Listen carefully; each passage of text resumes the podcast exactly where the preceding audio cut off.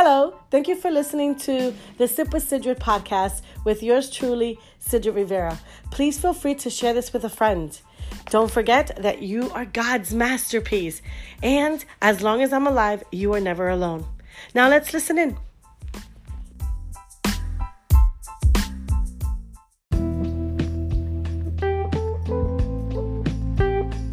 So let's get started. Thank you, Jesus, for this day. Thank you, God, for what you've done with us this weekend and how you have blessed us and how you have helped us and how you have guided us. Father, for those of us that are going through trials and tribulations, I pray, Father, that your Holy Spirit um, just bless upon them, Lord God, and help them, Lord Father, through these difficult times.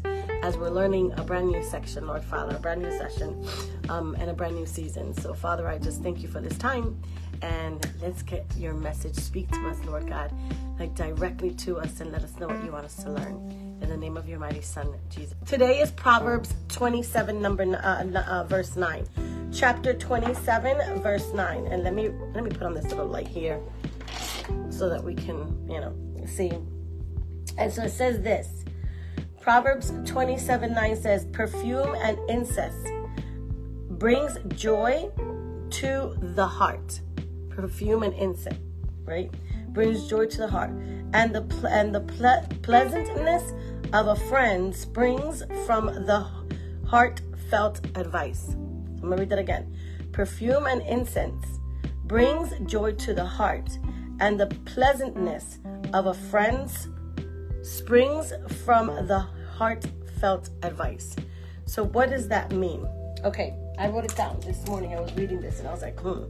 So here's what I've got. Perfume and incense brings joy to the heart. We all know that when, when a room smells um, wonderful, if you're able to tolerate the scents, right? Because some people are allergic, um, it smells so good when you walk into a room.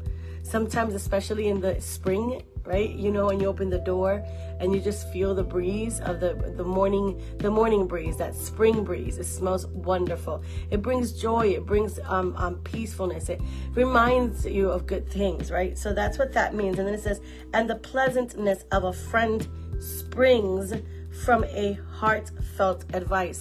And so what I'm what I'm interpreting, and this is my interpretation, is that when we have friends that are there for us, we have friends that we truly love, their advice should be heartfelt, right? Something that maybe you need to talk with someone. Now, remember, I always say, go to God first, right? But there's always sometimes that you just need to talk to somebody, you just need to let it out. And so, um, um, those true friends will give you heartfelt um, advice. They will actually listen they will be there for you. They will pray for you. They will pray with you. Um, those are true friends.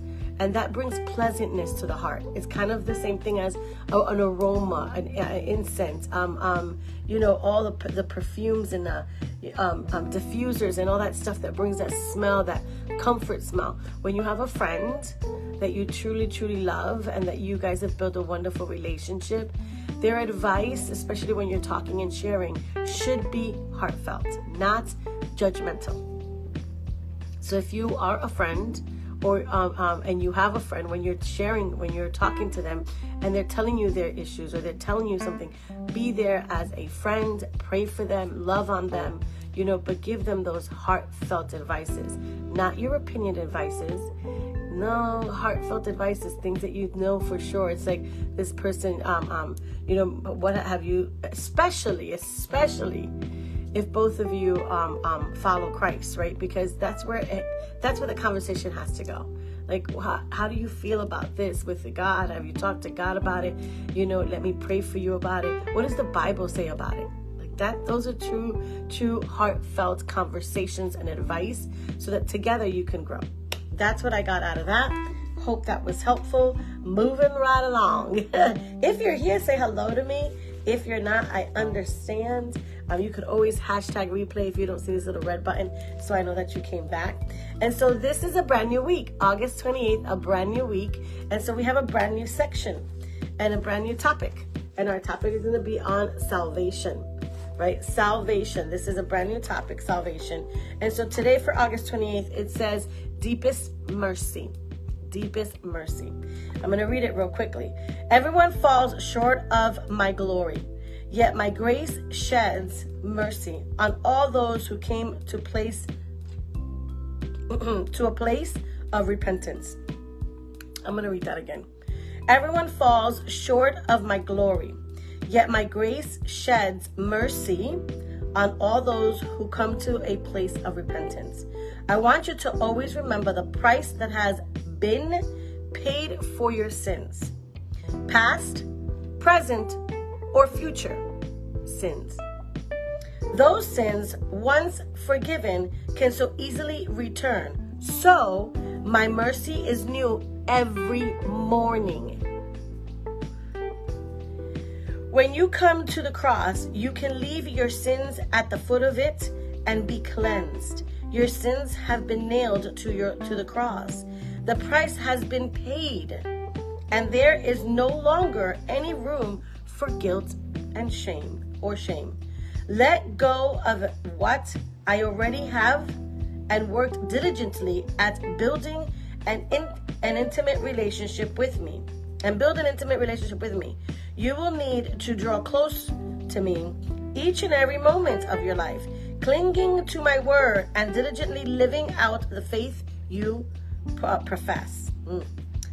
You cannot live to you cannot live the life you're called to if your own in your own strength, but you can rely on the strength that Christ gives you so that you can experience my glory. You have been justified now you must be sacrificed, sanctified, excuse me. Now you must, must be sanctified, changed from glory to glory. Live in the joy I've given you. You've been redeemed. And the Bible verse is Romans 5 9, and it says, Since therefore we have now been justified by his blood, much more shall we be saved by him from the wrath of God. You know, and there's a couple of things here that I wanted to share that really um, um, hit home, and I thought this was awesome. Number one, that I want to repeat says, I want you to always remember that the price has been paid for your sins already. The price has been paid. It says, for your past sins, your present sins, and your future sins. And I wanted to share that because so many of us are stuck in that. Oh, well, um, I don't think God can forgive me because of what I've done. It doesn't matter what he doesn't say in the Bible. It doesn't say if you're an adulterer, you cannot be um, um, um, forgiven. But if you're a murderer, you cannot be forgiven. But if you're a liar, you can be forgiven. There's no, there's no, um, um, ba- there's no uh, um, weight to which sin is is is bigger or, or greater than the other one. It's not, not in, according to the word of God. In the law, obviously, here and the government, yes, if you're a murderer, then there's a price to pay. And if you're a liar, well, there's always a price to pay, but not like a murderer. But in the Word of God, it says that your sins are your sins and you're forgiven for all of them. It doesn't matter what sin it is. It doesn't matter that it was done in the past. It doesn't matter that it was done presently. It doesn't matter if it's done in the future. And here's the thing because he gives us mercy, he says if, if the sin you made you did in the past, you currently do it, um, are still doing it, or you've done it again, you have mercy every morning every morning. That means that every morning is a new day. Every morning he's already forgiven you. You must ask for forgiveness, by the way, for him to forgive you. But that's um um that's what what it says here. He's forgiven us. So why are you carrying that cross with you? Why carry the cross? He says here, you've got to put, listen, you got to leave your sins at the foot of it, of the cross, of the foot of the cross. You got to leave the sins there. Stop carrying with them when you're feeling guilty. And then it says here, here, the price has been paid and there is no longer any room for guilt or shame. So, what I'm trying to say is if you're carrying this cross of guilt or shame or that you're no better, that God doesn't love you, that God is, won't forgive you, you're doing that upon yourself because you're not listening to what the Word of God says.